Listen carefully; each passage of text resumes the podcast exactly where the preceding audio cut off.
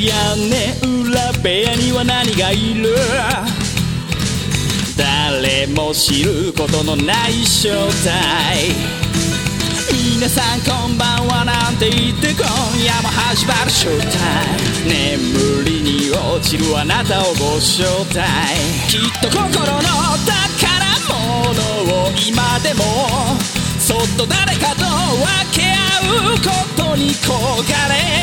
すっ飛ばした昨日の隙間を埋めるものはそうルチアさ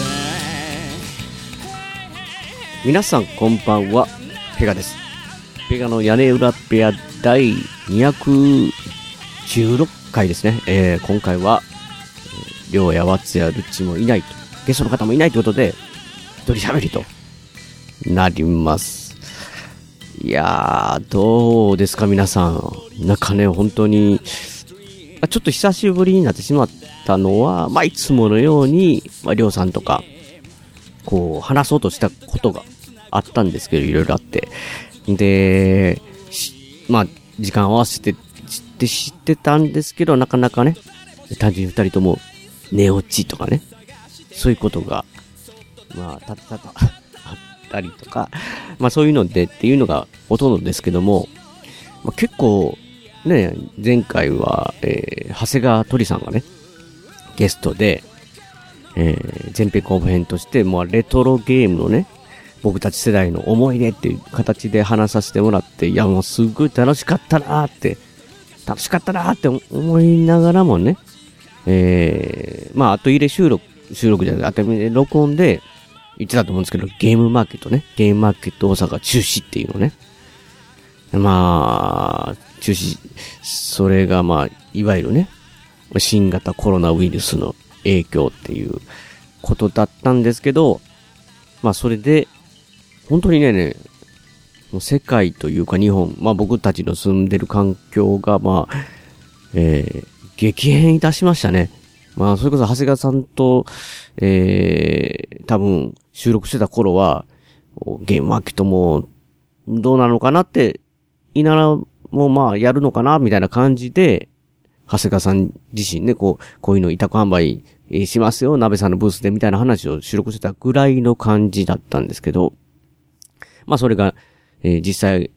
編集してアップする頃には中止という感じになってきて、まあイベント中止っていうのから自粛っていうのから始まってっていう形で、どんどんどんどん変わっていって、えー、それがね、もう今も信じられない状況になって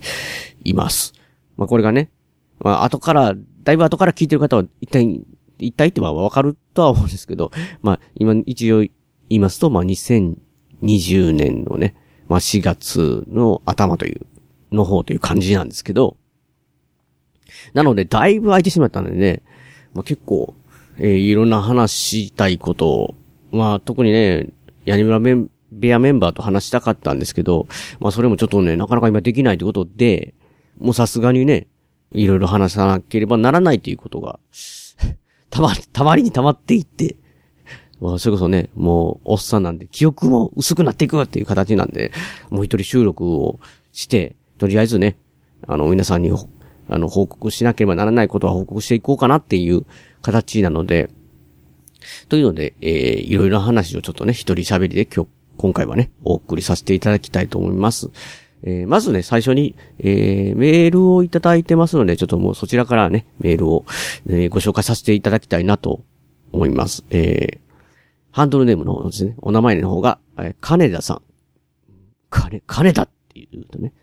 あき、あきらの、あきらの金田さんを思い出すんですけど、なんかいや、ちょっと本当に、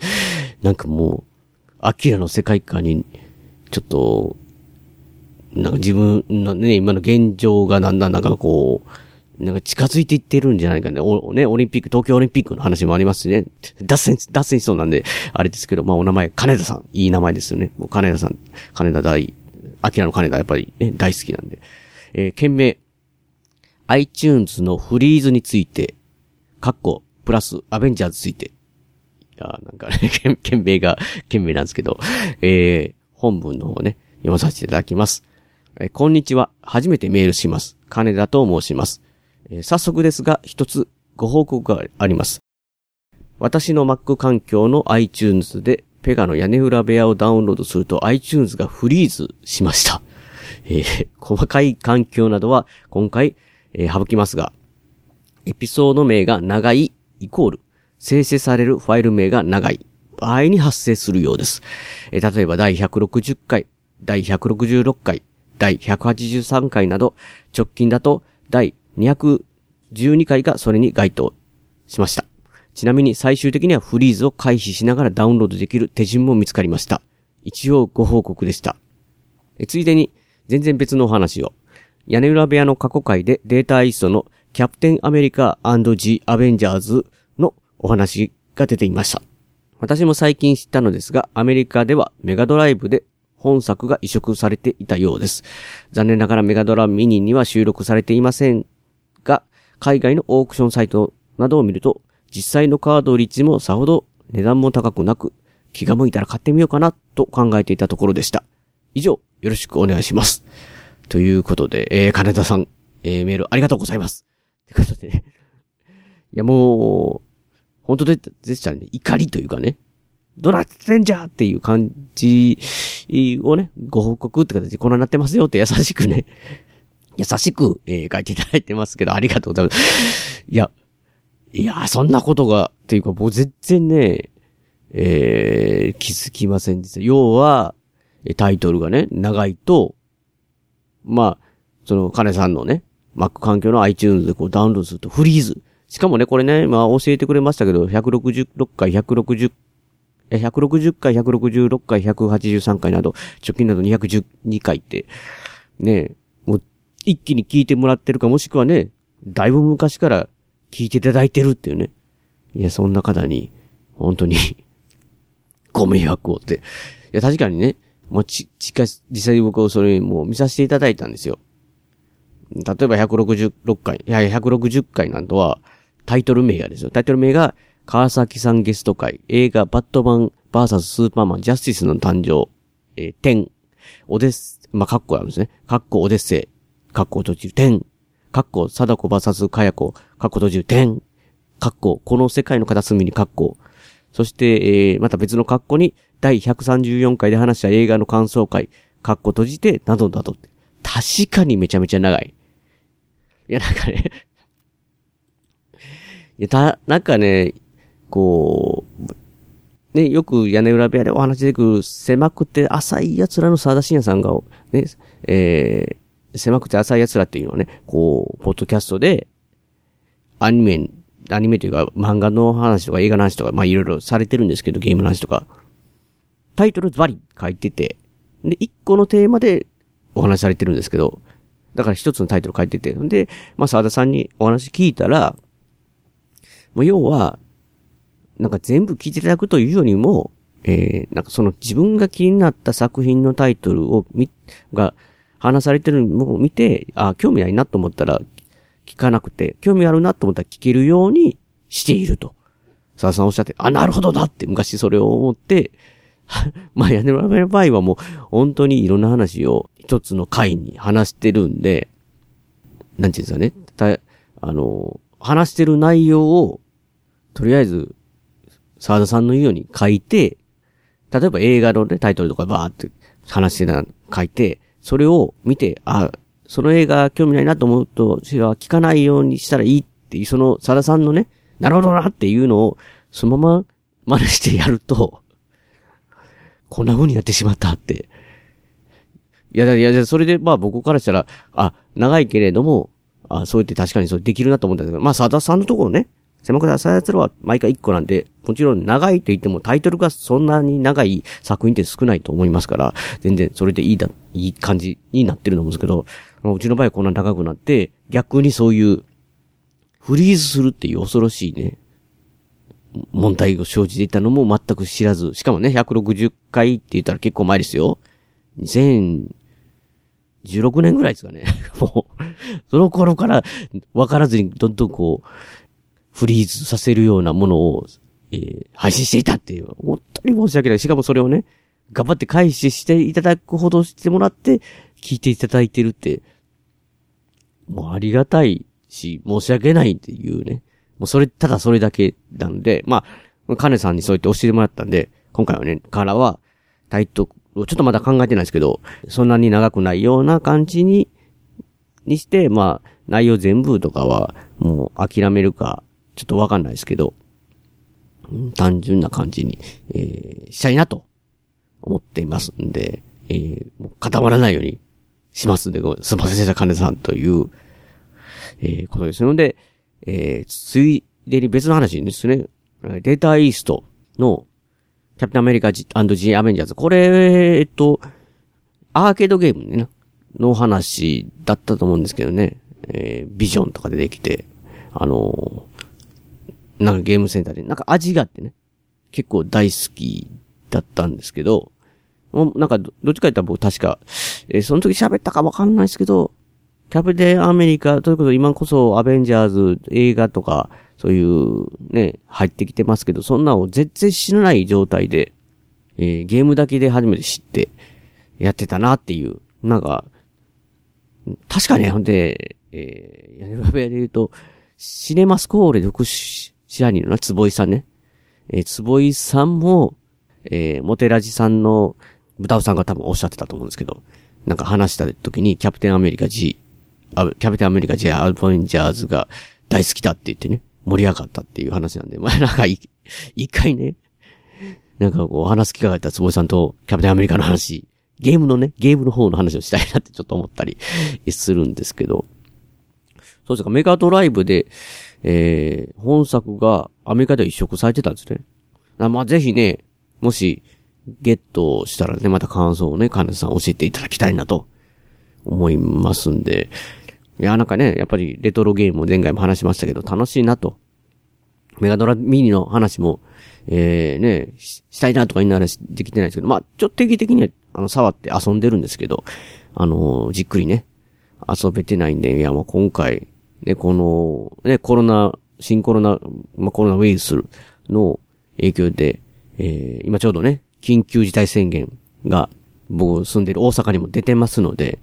えー、そういうことでね、家にいる時間も長いのでね、なんかこうできたらいいなって、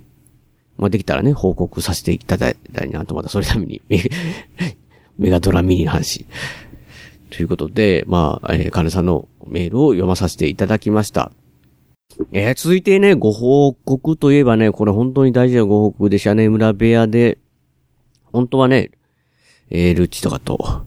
えー、話しなければならないんだってご報告し、ね、皆さんしなければならないっていうのが、まあ、屋根裏部屋で一番プッシュずっとしていった、えー、ね、うどん屋さんといえば、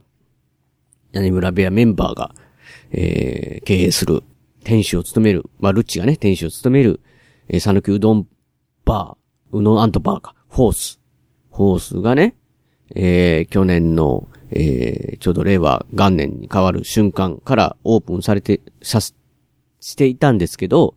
えー、残念ながら、えー、今年2020年の2月ですかね。えー、思って、閉店と、店をしまったということをね、ご報告これね、できてななかったんで、それはもうすごい気になってたんですよ。えー、まあちょっとね、ツイッターとかで、えー、リツイートとかちょっと多少はしましたけど、やっぱりね、屋根裏部屋でね、実際ルチが出て、そのフォースの話もしてましたし、えー、水面下でもね、まあこれ、ある方のご協力していただいて、で、そのフォース関連できたものをね、屋根裏部屋からちょっとご紹紹介したいなと思ったこともできずままで、まあその方、えー、にも、ガタですかね、もうご迷惑かけたんで、まあその辺の話も含めて、えー、したいなと思いつつ、ずれずれずれずれってずれてしまったので、まあ、こんな感じになってしまいましたけど、やっぱり屋根裏部屋の中で、えー、ご報告したいなと思いまして。まあ、あの、詳しくはね、ちょっと、まあ、ルッチのインスタグラムなどをね、ちょっとチェックしていただいたら、まあ、何言われますけど、まあ、とにかくまあ、ルッチさんの、まあ、ある事情で、閉店を決めたということなので、そしてもうね、もう閉じてるもうすでにね、もう7月なので、あもうだいぶ経ってしまってるんですけど、だからもう屋根裏部屋聞いてて、まあツイッターとかね、フォローしてくれてる僕のこととか、ルチさんのことをフォローしてくれてる方は気づ、ご気づきかもしれないですけど、まあそれを見てなかったり、屋根裏部屋しか聞いてなかったり方で、あもう、いつか、えー、ルチさんのフォース行くぞって思ってて、えー、そうしようと思ってた方がね、知らなかったら本当に申し訳ないってことで、えー、ちょっと、フォースの方は残念ながら締めさせていただきましたということで、うん、まあ残念ですけど、まあ仕方ないかなという感じもいたしますので、まあそういうわけで本当に、えー、申し訳ございませんと、楽しみにしてた方、本当にね、直接やりとりしてる方でも、行こうと思ってたのにっていう方はね、本当に多かったと思うんで、えー、本当に申し訳ないなと思ってます。まあ、ルチスが一番悔しいで、と思ってます、だ、だろうですし、えー、なのでね、まあ、今後ね、この、まあ、ルチさんがまた復活することがあればね、えー、また、ぜひね、その時はまたよろしくお願いします。まあ、屋根裏部屋でも、フォースの店の店舗でね、イベントをしようかなとか、えー、そういうね、もう今年10年目なので、そういうことも考えてたんですけど、まあそういうのもちょっと、まあやるとしたら別の場所でという形ですし、まあイベント、今なんか本当にね、イベントというか、もう本当に数人でも集まると、っていうのも、自粛してくださいという形なので、まあですよ、本当に、ね、ちょっとしばらくは、屋根裏屋、根裏、屋根裏部屋イベントもね、先になるのかなという、感じがいたします。いやー、このパターンは初めてですね。一人喋りなのに、一人喋りなのに、笹山さんのね、今回の曲を、その時撮るのを抜けてるとね。だいたいね、他の方と話して、いつもいつも入れようと思って、ねもう入れれた試しがほぼないんですけど。っていうパターンはわかるんですけど、一人喋りだったらね、だいたいこう喋って途中に、笹山さんの今回の曲をここでかけようって入れるんですけど、それが抜けるくらいちょっとね、今回なんか パニック、パニックっていうかなんか、頭混乱してんのかなっていう感じは ちょっとするんですけど、でも今回ね、だから、えー、こういう話ですので、えー、今回ね、笹山さんの一曲はね、まあ、改めて思うっていう感じで、こう、ソーシャルエンカウンターでね、曲をね、まあ、いろんな人に出会ったり、作品に出会ったり、えー、するというすごいね、この世の中で、まあ、それが、えー、直接ライブであったり、映画であったり、人であったりっていうことがあるんで、まあ、このね、歌をかけさせていただきたいなと、本当にね、このままだとね、本当にこの自分が未来で、で出会う作品、えー、音楽だったり、えー、映画だったりの作品がね、出会えなくなったりしてしまうんじゃないかっていう、えー、そういう、ちょっとね、えー、ことも考えてしまうくらいね、本当に。なので、ソーシャルエンカウンター、お聞きください。笹山さんでソーシャルエンカウンター。それなりに生きてる必死に生き延びる何もかも違うようでどこか似ている口当たりのいい嘘と耳障りな真実使いこなした心を必死に隠してる。僕はここにいるよ。とどこかで誰かがつぶやく。私は見ているよ。と知らない誰かが嘘吹く。順風満帆な暮らしならそれ以上求めたりしない。順番に呼ばれていくのさ見逃せやしないものに。出会ってしまったんだ。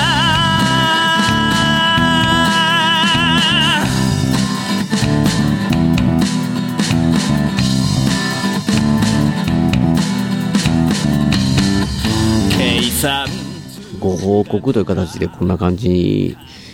だったんですけど、まあ、まあ一番大きいっていうのは、まあその、コロナウイルスですよ。あの本当にね、なんて言うんですかね、こう、現実味、まあ分かってたというか、海外でその話を聞いてて、中国の武漢でね、そういうことが、あの、ウイルス広がってるよって始まってから、やっぱり、なんかこう、いろんな情報がね、もうすごいもう連日に出てきて、えー、更新されて、まあ、これからもこう、いろいろ変わっていったりもするんだろうと思うんですけど、最初の頃はね、温度差があってっていうか、なんか致死率がそんなになくて、なんかインフルエンザよりちょっと怖いだけですから、みたいな感じだって、いながら、武漢の、いわゆるまあ、ロックダウンというか、えー、こう、閉鎖さしてる時の、こう、なんかをね、えー、が、画像という、画像じゃない動画とかでね、ツイッターとか上がってきたらなんかこう、なんかすごい、マスクとかあんまりなくて、で、こう、防護服のようになんかこうビニール袋とかそんなを被りながら、そこまでしてって思うんですけど、えー、麻雀のね、雀荘みたいなところで麻雀をしてて、そこにまあ警官が乗り込んできて、お前たち死にたいのかって言って、なんかこう、棒とかで麻雀卓ごと破壊するっていうのを画像、画像とか動画見て、すごいなって、なんか死にたいのかって言ってますけど、なんかそんなに死なないんちゃうんかなってか、ちょっと思いながらね、したんですけど、まあまさに今、なんかそこまでね、それ、それこそ中国と日本で送り柄は違いますけど、できない。まあやりたくてもできないのかもしれないですけど、政府とか警察の方も。ただなんか、まあ、まあ、要はそういう危機感的には、そういう状態ですよね。もう、何人かでも会合、そういうのをやめてと。とりあえず、接触をやめて、まあ家にいてくださいという感じになってきて、本当に、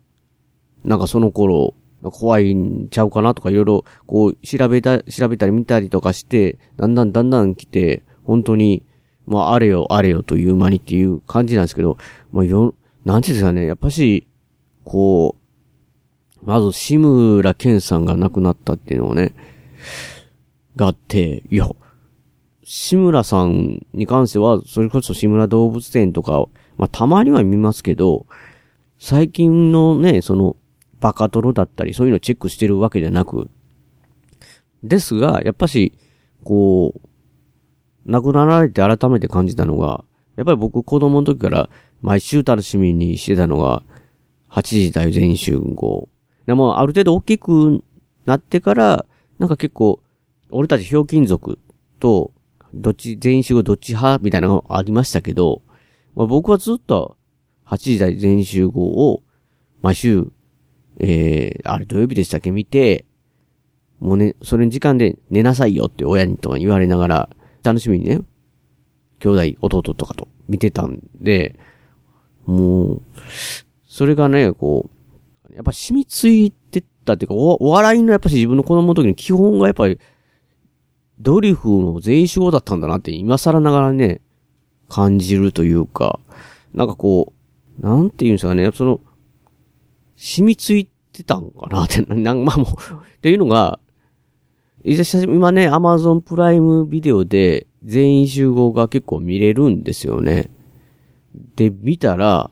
ああ、こうやったらって全部覚えているし、うん。なんかこう、まあ、ギャグとかそんなも含めて全部でき、できるじゃないですけども、ね。やっぱだから、まあ、生活の一部みたいになってるんですよね。そしてお笑いというものに子供の中に、あの、最初にこう、染みついていったってね。やっぱりね、こう子供たちにもわかるように繰り返し繰り返し。で、実際その、ね、生放送でしたし、あの頃、うん、志村とか声が聞こえるわけですよ。子供のすごい声が。それこそ志村後ろ後ろですよ。だから、なんていうんでしょうかね、その、ずっと最近すごい注目してるっていうのであれば、な、すごいショックをすごい受けるのもわかるんですけど、なんか自分が思ってる以上に自分がショック受けてるっていう、もう亡くなってからね、何週間か経ってますけど、実際この今、収録してんの。それでも、なんかすごい、ズンとくるというかね。うん。もちろんそんな、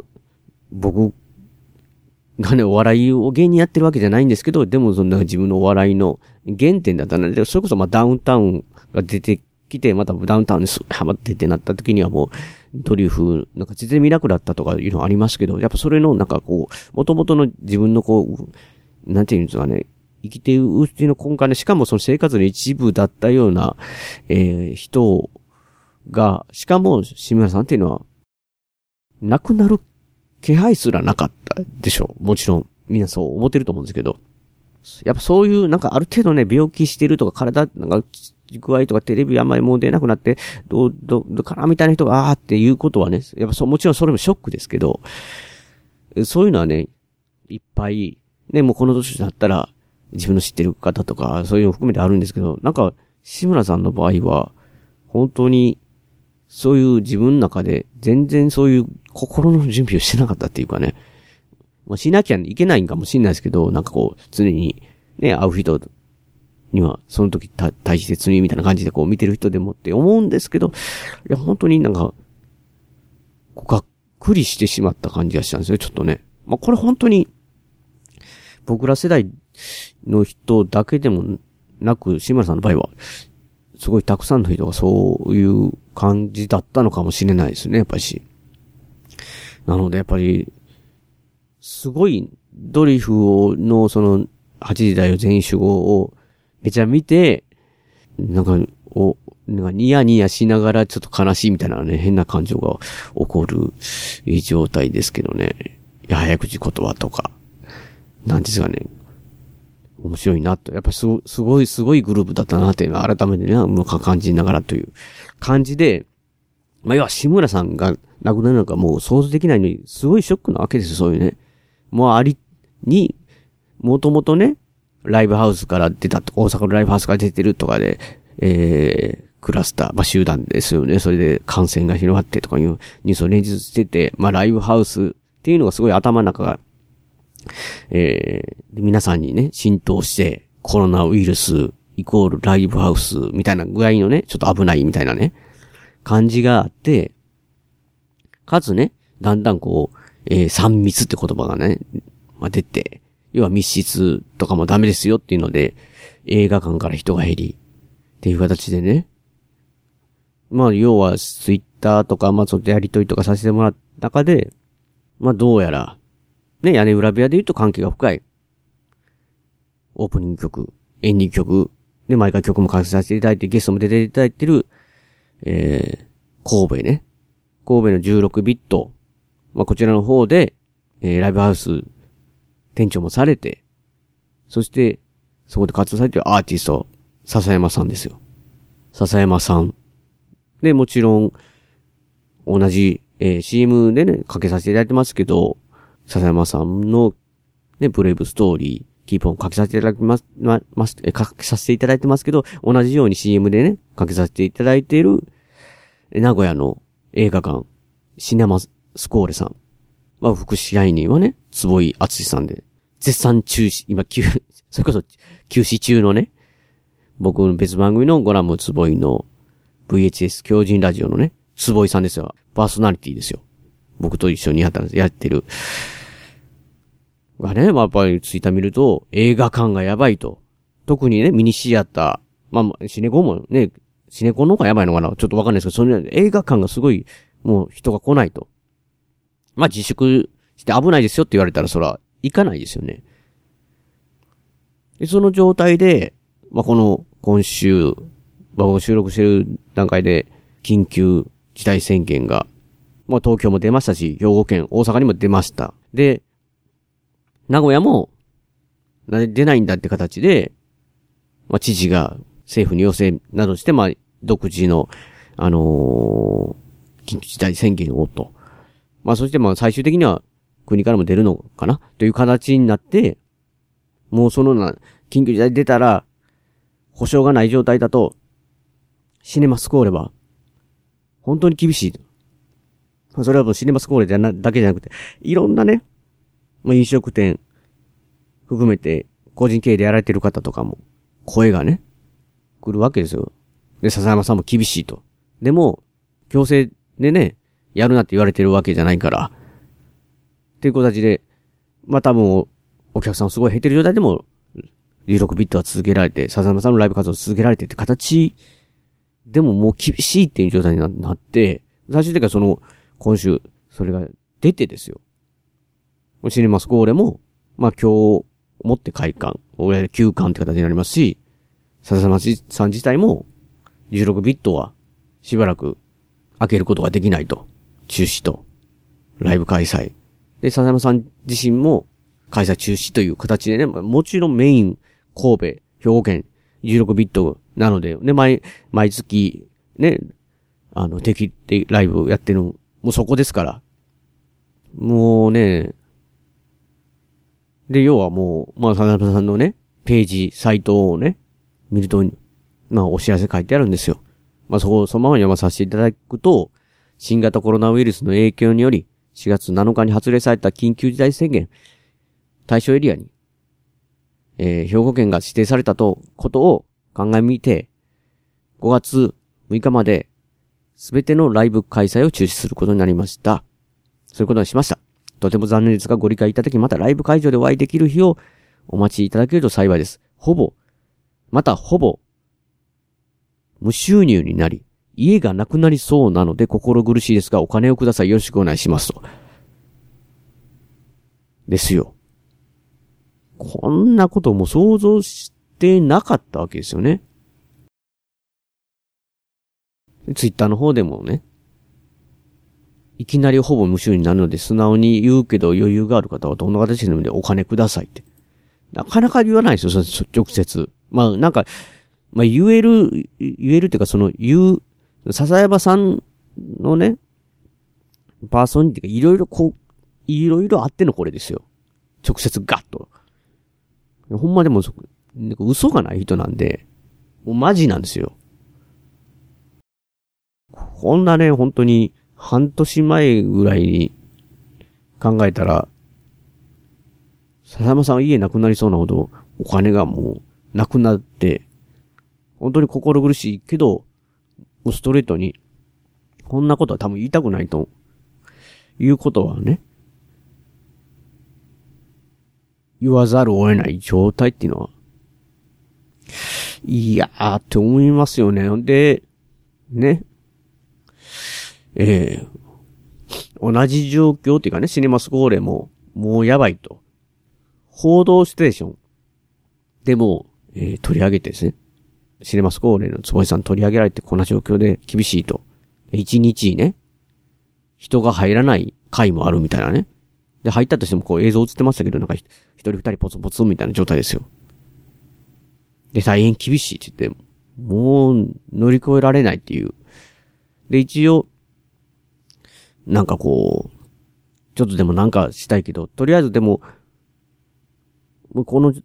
ね、収録してた時点では、保証とかがないけど、もう休まなあかんみたいな状態ですよ。もう、ライブハウスも映画館も、別にその、まあ、どこもそうですけど、コロナを少しでも、ね、広げなたくないですし、もちろんそこでもし、感染者が出たって言ったらもうそれで一発アウトですから、その場所自体も。けど、開けなければ、お金が入ってこないんで。要は、生活、即生活できないわけですよ。本当にね、もう潰れるよ、みたいなね。もうご飯食べれないです、みたいな。佐山さんとか坪井さんとかが、なってて、もう、牛村健さん亡くなった、だって、となって、ほんで、まあ、一体もう、世の中がなん、こん、えらい激変したなって。うん。そして今、収録の段階でもう、現状としてはね、どないになるかわからないっていう。これがどれぐらい続くかわからないし、恐ろしいほどの経済的なダメージ。でもまあ、とにかくは、まず今は、医療崩壊を防いで、亡くなる、助かる予定の人が助からないような状況にならないように、ちょっとずつちょっとずつっていう形で、っていう戦いがこう、いつまで終わるかわからないっていう、いう、結構な苦しい状態。結構どころじゃないですよね、ね、もうこんな。で、もちろんみんな精神的にも、ね、実際今、まあ、近しいところで笹山さん、坪井さんって言いましたけど、もう多分間近な人、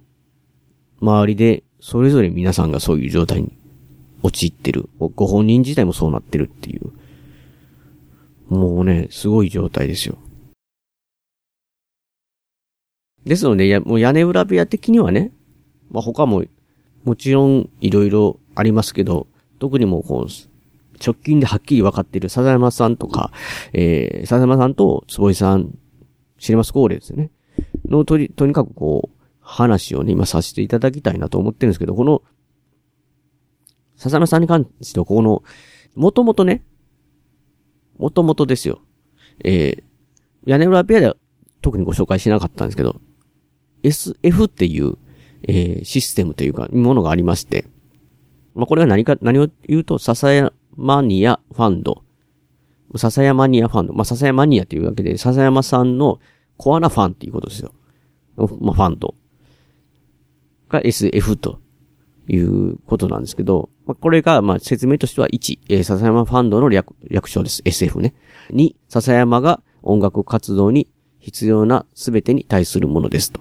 で、3、笹山の音楽活動を支持する方からの寄付で成立する基金ですと。まあ、要はね、これ、もともと、ま、笹山さんの、えー、音楽活動を支援したいという人が自主的にお金を笹山さんに寄付する、支援するっていう形のせい、やつ、制度なんですよ。これがもう2013年10月1日って書いてるんでのページの方では。だからもともとあるっていうか、やつなんですよ。ただまあ、本当に、ここに書いてる、笹山マニア、笹山マニア なかなか言ってたね、笹山マニアの方に向けてなんでそんな強くね、寄付してくださいみたいな感じのことを普段言われてるわけじゃなくて、本当に笹山さんの音楽をすごい好きになって応援したいなというしたい人が、まあいつでも好きなように好きな金額でこう、できるよという状態を多分作っているということなんで、そして、もちろんなんかこう、笹山さん、笹山マニアだから、えー、そう、要は SF でお金を寄付したからといって、その人に特別に何かを、えー、例えば楽曲の何かとかをあるとか、そういう特別なものはないと。本当にだから自分から、笹山さんを応援したいと。ね、いう方の、いわゆるそういうのが、の対しての、もうそういう制度がもう昔からあるんですよ。だからね、今回ね、もう、本当にそのままじゃないですか、今。助けてくださいと。まあ、おそらくこれを、これ本当に、このと、これで、笹山さんが生活できないってなったら、いいも捉えてなったら、活動が、まあ、笹山さんのことですから、何らかしてって思いますけど、本当に家も失う状態を、なんとかね、こう、みんなで、もう、例えば僕がね、すごいお金持ちで余裕が普段から呼ぶ自分のね、家族とか含めて、こう、いろんな人に助けれるような人だ、人間だったらね、余裕があればあれなんですけど、もちろん皆さん、こう自分の周りの家族大事ですし、ね、友達。まあ僕は笹山さん友達なので、なんかこう、なんとかして、したいと思うんですけど、なんとかでき、なかなかね、あの、できないんですよね、その、まあ言ったらお、金もそんな裕福な方じゃないですし。ただまあ、だから、皆さんのそのファンの方とか、えー、笹山さんの音楽続けてほしいなって思う方は、えー、全国おられると、世界にね、おられると思うんで、元気玉じゃないですけどね。一人一人少なくても、それが集まったら笹山さんがちょっと、この今の厳しい状況を抜けれるぐらいは、続けていけないかなっていう。まあこれファン、まあ僕自身のなんかこう、自分の欲でも、欲っていうか、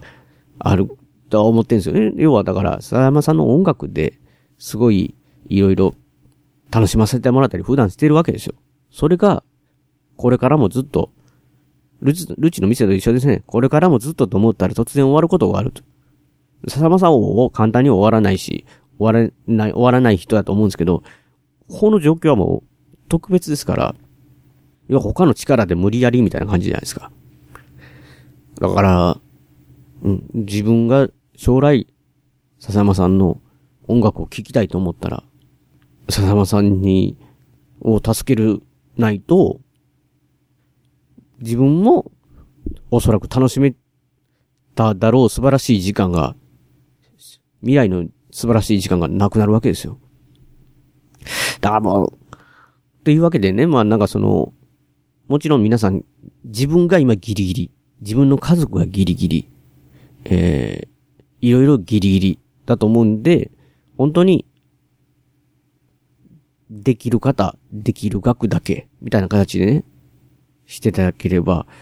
と思うんですよね。で、だからこの SDF っていう、えー、とこの寄付のね、受付先、まあ、これ、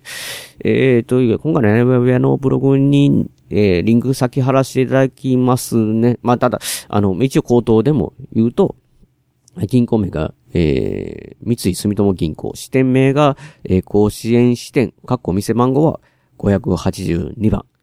えー、口座の種類が普通。で、口座の番号が、えー、1023516。1023516。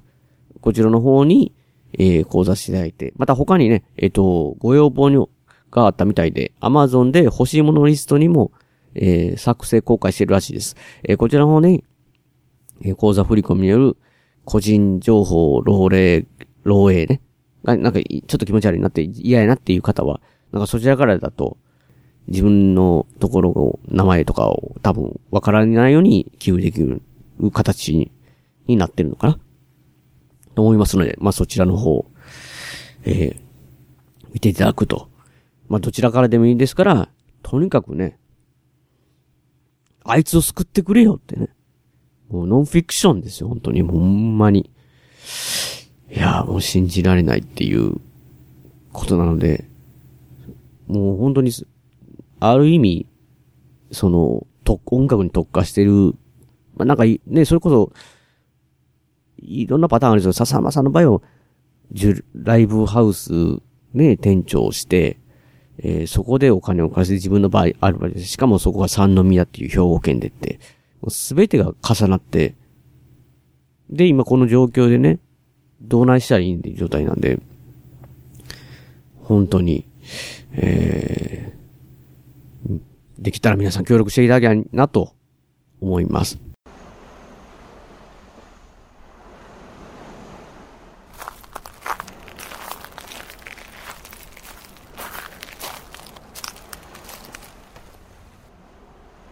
遠く離れてしまえば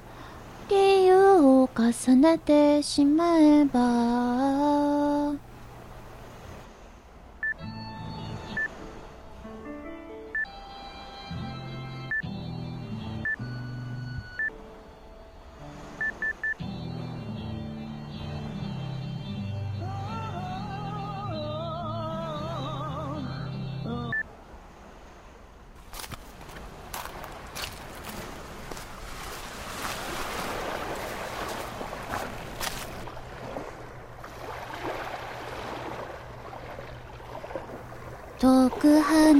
てしまえば理由を重ねてしまえば眠れない夜もさせるし。変わり果ててしまうのか Keep on running, stay with me 体どっちなんだろう。二人交わしたものは誰のためのもの？Keep on running, stay with 夢見てたのはこんなものじゃない。Keep on running, stay with だけど分かっているよ。二人過ごした日々は変わりはしないさ。Keep on running, stay with 夢は終わったけれど忘れたりはしないさ。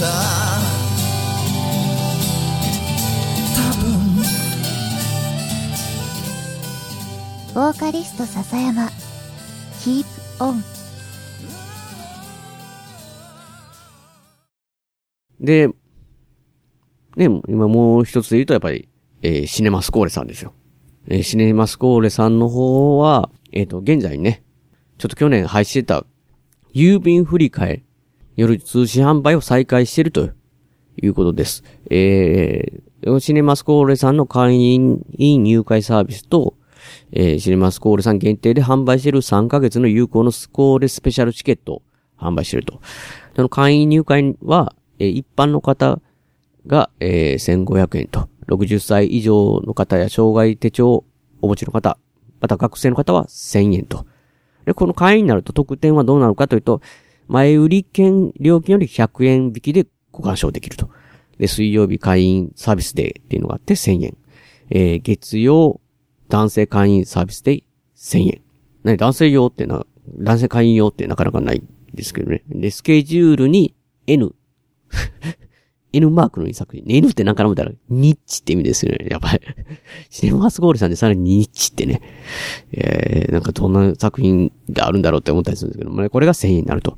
そして1年間有効って。で、劇場でも入会、えー、可能なんですけど、まあ、これを、えー、通販でも買えますよと。えー、で、えー、今回、それ、えー、と、スコーレスペシャルチケット。これね、3ヶ月間有効ってやつですよ。これが、えー、ご購入から3ヶ月使用可能なチケットで1300円と。なんか、えー、特別なイベントみたいなね、そういう作品があったりするのを除いて、上映中の作品に使用できると。ね、お振り込み日の1週間後から使用が可能になっていると。いう形です。で、その他各眉毛の通信販売はやってませんとご了承くださいということなんですけど、まあ、こ、これも今回、スコーレさんが休館になりますけど、まあ、休館になって、まあ、そこから、多分あの、再開してからのエンカウントになるので、まあ、その辺は心配されなくてということなんですけど、まあ今はね、えー、休館されてますと。で、まだ復活の方が状況なので、今この状況なので、まだ決まってないと、確定もまだしてないという。まあ、決まり次第復活しますと。ね、いうことなんですけど。えー、これお得だと思うんですよ。この今までね、ずっと止まってますので、映画の方も溜まってるとは思うんですよね。なんかどんどんね。だから、えー、濃厚なやつが復活された時にはいっぱいあると思うんで、もうぜひね、えー、また買っていただいてと思います。そしてね、まあその、シネマスコーレさんに行きたくもいけない。まあ僕なのかそうですよね。こう、要は会員になったとしても、なかなかね、大阪で名古屋までは、ね、行く、ことはできないという方は、こちらで応援するのはどうでしょうっていうのがグッズですね。えー、シネマスコーレ30年史、もういいよインディーズっていうのが、これが冊子が、えー、1000, 円。えー、で、シネマスコーレ15年史、銀幕は波乱万丈。これ800円。これなんですけど、まあ、シネマスコーレさんが、えー、オープンされてから15年で一度冊子出して、まずささらに15年で、また冊子、冊子を出してっていうのが、えー、この、銀幕波乱万丈と、模様インディーズってやつなんですけど、これ僕、実際ニュースしてるんですけど、むちゃくちゃ面白いんでね。この冊子はね、買っていただくのお得だと思いますよ、本当に。なるほどな、と、シネマスコーレってのはこういうことでこんな感じになってんのかと。ほんで、まあこういう監督が今まで、えー、とかが関われてたりとか、えー、シネマスコーレと繋がってるんだなっていうのも、お感じることもできますし、すごい面白い、えー、冊子なので、おすす、僕的にもおすすめの二つです。えー、それに、出た、劇場版シネマ競争曲、パンフレット、赤版700円。おシネマスコ、このシネマ競争局のパンフレットはね、すっごい書き込みがすごいんですけど、ち、ちっちゃいですけどすごい書き込みがあって、僕はなんかね、もうこれぞ、えー、スコーレさんのあれだなと思うのがね、やっぱお金をかかるわけですよ。何冊も、こう、バーっとめくる冊子っていうのはどうしてもね。で、それを、パンフレットを、えー、小さくして、それから字もちっちゃいってね。ただ、まあ、老眼の人はなかなか辛いかもしれないですけど、そこに、細かくいっぱい字が書いてて、情報量としてはちっちゃいけど、すごい入ってるよっていうね。こう、感じがね。で、なんかこう、いろんな色があって、この、赤版って僕も持ってないな、そういえば。いや、だからそういうのでね、あの、集めるのもすごい楽しいと思いますので。これが700円と。で、フィルミュージックイン中川運河って読むのかな？僕ちょっと、すいません、勉強不足になるわかんないですけど、これ、こちらの作品のパンフレットは600円と。で、あと、これが気になのがね、映画グッズ袋、1000円って書いてある。これがね、要は、何が出るかお楽しみ。映画のパンフレットなのですっていうのがね。あの、お楽しみ袋ですよね。シネマスコーレの。もともとね、シネマスコーレさんっていうなかなかビッグスもいろいろ売たれ、売られたりしてるので、ね、まあ、どんなやつが入ってんかなっていうの。まあ、お楽しみだなっていう。まあ、これが、えいろいろ、まあ、紹介したやつに関しても、まあ、あの、数が限りがあるので、で、あと、えー、送料がね、追加でかかる場合があるので、まあ、ご注文の際は一度、シネマスコーレさんのね、メールの方に一度先お願いすると。まあ、それが、なんていうかね、えっ、と、アドレスがね、映画シネマスコーレアットマーク gmail.com っていう、映画っていうのがね、ローマ字ですよ。EIGA ですね。で、シネマスコーレは、え、シネマの英語でスコーレ。まあ、これが、え、Cinemas K え hole。まあ、まあ、これもちょっと貼らさせていただきますね。ちょっと。で、そこにね、えーじ、ご自身の注文される方のお名前と、物販の送り先ですよね。これ買って。で、それを記入すると。そして、まあ、お金の払い方は、郵便振り替えで、えーえー口座番号が00880-9-8750、えー9の87510。まあ、シネマスコールとか。まあ、こ、こちらのはね、あの、実際ここのブログのページもね、貼らさせていただきますので、それを見て確実にね、してもらった方がいいんで。ただまあ、ご注意していただいた商品の合計金プラス200円っていう送料が、えーお振り込みししていただく形になると思うんです。そしてまあ、そう到着までお金入れてから、だいたい1週間から10日、もうね、シネマスコーレ、えーね、えー少ない、数少ないスタッフの方でやられてますので、えーそれぐらいはかかりますと。という形で、えー劇場支援として協力していただきたいと。まあ、映画鑑賞できるまで踏ん張りますと、鑑賞、皆さんが安心して映画できる、え見れる日まで頑張りますという、ことなんですよ。本当にね。飛び出システムって何やるんだろうねっていう会話を。すごいですね。演者とか監督さんと触れ合えるし、スコーレが若松監督が立てた、はいはいはい。そこだけの話が聞けるみたいな。いこれはね、なかなかシネコンじゃないですよ。ないですよ、それは。や、みんな二つカード押そうよ。坪井さんまで飛び出しましたもんね、あん あの時。終わったら外でたむろして喋ったりしてるわけですよね、我々。はいはいはい。疑似 4DX でやってくださいよの発想がそこにあったんですよ。おばあちゃんに、おばあちゃんに。そこではメールアドレス自体が連合赤軍ですからね。マジですか？そうですよ、そこをちゃんと押さえとかなきゃダメですよ。ああ、すみません。新肉まんじゅう、もう一回してくれます、名古屋の映画館シネマスコーレは JR 名古屋駅から西へ徒歩2分水色のビルが目印ですシネマスコーレに来ていただければ映画のお礼が失敗借りますのでぜひよろしくお願いします。えー、シネマスコーレでお待ちしております。いや、まあそういう形で、もうこちらの方も、笹山さんのね、言いましたけど、その、うん、実際こう、そういうわけですよ。もうさ、例えばお金がない状態って、まあよくあるじゃないですか。ボートに乗ってて、A 君と B 君溺れてたら友達同士ね。まあ言ったら、りょうとワッツが溺れてたら誰を助けるんだみたいなね。もうそんな世界にね、お金がもちろん皆さんが、あの余裕がある人ばっかりってあれですけど、まあ選べていいわけじゃないですけど、今、まあね、笹山さんとシネマスコールさん、坪井さん話しましたけど、それ以外みんな助けたいとか、助けれない。まあそういういろんなことがあると思うんですけど、ね、屋根裏部屋的には、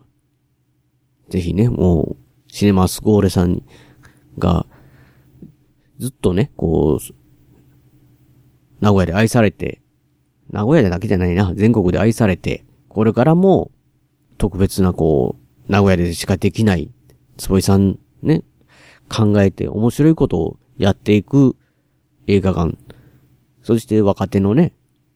シネコンとかでは発表できない人たちの発表の場になって、それからまあ世界、日本世界に旅立っていくっていうような、すごい、いわゆる映画の業界では大切なね。まあこれがね、今、スコーラさん言いましたけど、全国のね、ミニシアター系ものね、映画館さんも、まあ僕も今ツイッターでこの前、今日たまたま見たやつなんかもう、明らかに客数ゼロでね、助けてくださいみたいなね、そこの店の方が紙に書いて持ってるっていう写真も見ましたけど、なので、もうまずはこうやっぱし自分の周りで助けたい方、亡くなっ、助けたい方というかね、このま言ったら映画とか音楽とか、作りたいことを救いたいものを、救いたい人、できるだけ、無理したらね、絶対ダメなので、続かないですし、これ長いですからね。助けるしかないんかなと。で、自分が、自分自体がね、まず健康であったり、えー、精神的にも健康じゃないと、無理ですからね。助けるとか、手伝うってことは。やってしくしかないなっていう感じですよね。うーん、なんか今回一人ですし、すんごい暗い回になってるなまあでも仕方ないなと思いますよ。これ、だからなんかこう、ツイッター見ててもこう思うんですよ。なんかこう、うん、ツイッター見てたらメールとかね。えー、いろんな情報でとか、こうみんながイラって、だってたりとか、人を責めてりとか、うん、文句を言ったりとか、そういうのが見てるのが辛いっていうのもわかりますし、暗いツイートばっかりすんなって言って逆、逆張りじゃないですけど、明るいも全然関係ない、えー、ツイートばっかりしてる人もいてたりとか、もう本当にみんなそれすべて、なんかこう、仕方がないというか、まあ状況はそうなんでね、当たり前なのかなとしか思わないというか、この非、日常の状態なので、なので、やっぱし、こう、もう気がめるとはツイッター見ない。うん、明るく努めようと思ったら明るくする。うん。で、また無理はね、してはいけないですけど。で、重く、深刻に受け止めなあかんっていうと、えー、自分がしんどくならない程度に、えー、情報を収集して、うん、暗くなってしまうのも仕方がないし。ただね、まあ、この世界の片隅にっていう映画のね、アニメの作品見たときに、戦争の時に、の、僕はその時感じたのがやっぱ戦争という非、えー、日常の状態で、えー、なんかこう、今の僕から想像する、今まで想像した戦争映画とか戦争ってその戦争のひどいシーンのみんな暗い暗くなってる、辛い、もちろんそれが当たり前ですし、えー、現実だったと思うんですけど、それが映っててるだけのね、やっぱ作品が多い中に、戦争時代に、ある村ある町の女の人はこういう風に生きてましたっていう中では、笑いもあったり、えー、もちろん悲しいことはありますけど、えー、普通に生活、普通じゃないな。まあ、普通じゃない、非日常に普通の生活ができるもんですし、だからこれは、今この状態で、突入したばっかりだと、まあ、もちろんそうなりますけど、それがある程度落ち着いてっていう形にはな、あの、要は、コロナ落ち着くって意味じゃなくて、慣れてって言うんかな、人間環境。まだ、屋根村部屋紹介したい、ね、鍋さんからおすすめられた、勧められた、ちょっと昔の作品のフォールアウト3っていうの僕今めっちゃハマってね、パソコンでデジタルゲームやってますけど、核戦争後のね、話のやってますけど、まあそこでも要は人が生きてるわけですよ。まあゲームの中といえど。だからまあみんな、その世界、その苦しい状態になってもそれに人間はそこの状態で、あの、生きていくということは、まあ、そ、要はその中でもいや悲しい時でも笑いがあったり、そういうのもあると思いますんで。まあ、現実逃避するのもよし、現実受け止めるのもよしっていう感じで僕はね、ツイッターとかいろいろ見てますけど、いや、悲しい時は悲しいでいいんじゃないかなと思いますしね。や、なのでね、ただまあ、しんどい時こういう話聞きたくなかったんだな、じゃないかなって、思うとね、今回のやれべはなんやねんと。いや、こんなちょっと暗い感じやから、世の中暗い感じやから、あ、屋根裏部屋いつもの、りょうさんの寝息をやってるんだなと。寝息をやってるからそれを聞けるもんだなと。ま、癒されようって言った言葉、ね、僕から言うのはおこがましいですけど、まあ、ちょっと言ったらそういう感じの気分転換しようかなと思って屋根裏部屋聞いたら、なんちゃいこの暗い会話。なんじゃいみたいな感じの、なってんじゃないかなって、そういう方に本当に申し訳ないと。長々と、してしまったのに。なのでね、で、まあ、て、次、まあ、次からは、あもちろんこれをコロナのげ、今言ったんで、触れることは触れたりすると思いますけど、基本的には、特に今回からね、もう、今回からっていうか、えー、結構、ホームステイなんかその家にいてくださいみたいなのが、で、えー、テレワークだったり、家にいる時間が長いとは思いますので、まあ、屋根部屋部屋のね、この本領発揮の、まあ言ったら、イン、インドア系がね、まあ、アウトドアの話もしますけどね。バスバスで寝る話とかもしますけど、いや、インドア系のね、話を、で、こんなん僕やってますよ、こんなんやってますよ、面白いですよって、えーそういう話をね、ゲームなり、映画なり、それも溜まってんですよ、本当に溜まってるんで、それをするので、まあ、今回はね、しゃ、もう、屋根裏部屋もこう新コロナの影響を受けてこんなちょっと、なんか真面目な回、しかも一人喋りで思んなかったわって思うかもしれないですけどね。まあ、今回は許してくださいと。まあ確かに屋根裏部屋後、始まった年はね、311、東日本大震災の年で、それこそ、まあ3月ぐらいに、の、えー、その収録のと聞くと、めっさくらなってる、僕らのね、マジな感じになる。まあだからそれはもう、マジになってしまうのはもう、普通なんで、普通の人間なんで、許してくださいと。マジになってまうというか、まあ暗くなってしまう。ただまあ、皆さんに暗くならないよう。いや、ただまあ、有益な情報じゃないですけど、いつも通りの屋根裏部屋をね、えー、次回からやっていきますので、あの、ぜひね、そして短い、短いテーマ、タイトル、タイトルも短くしますんで、もう今回どうしようかな、コロナ、いや、なんかそ、ちょっとまずいかなと思いますけどね、いや、まあとにかく、あの、短めのね、えー、あの、な、短めっていうか、長くないタイトルで、フリーズさせないように、せめて皆さんの邪魔しないように、ね、配信していただきたい、いただきたい、いただきたいとおかしいな、配信していきたいと思いますのでね、もう今回は本当に強くお願いするのは、屋根ブラビア的には、笹山さんと、坪井さんを、屋根ブラビアは、応援してますし、プッシュしてますと。で、皆さん、リスナーの方、協力できる方だけでいいので、少しでも協力していただければ、むちゃくちゃ嬉しいんで、お願いしますという回です。本当にね、一人でこんなに長く喋っちゃいましたけど、えーよろしくお願いしますという形で、えー締めさせていただきます。えー番組のご意見、ご感想などメールでお待ちしてます。ブログのメール、フォームから送っていただくか、もしくは通常のメールでアルファベットで、ペガヤネウルアットマーク Gmail.com、ペガヤネウルアットマーク Gmail.com 宛てでお願いします。今回のエンディング曲は、笹山さんで、スルリです。えー、スルを含む笹山さん関連のデジタル曲は iTunes ストアや Amazon MP3 で購入できます。えーもちろん支援としてはね、こういう楽曲をこう買っていただくのもめちゃくちゃありがたいので、えー CD などはオンラインストア、リビングオンザレコードで購入できます。えーオリジナルフルアルバム、シャニクサイセカンドフルアルバム、愛の水曜日、シネマス、それこそシネマスコールさんで発売され、えー最初にね、発売された CD、スクリーン、スクリーンもね、絶賛発売中中のです。こちらは屋根裏ペアのオープニングの3エンディング曲も入ってたり、えーゴラムつぼいの VS イス巨人ラジオの、えーテーマ、VS 上も入ってまますしね、本当に、えーこの屋根裏部屋聴いてる方にはおすすめのね、えーラインナップの、えーアルバムとなってますので、しえースクリーンもぜひよろしくお願いします。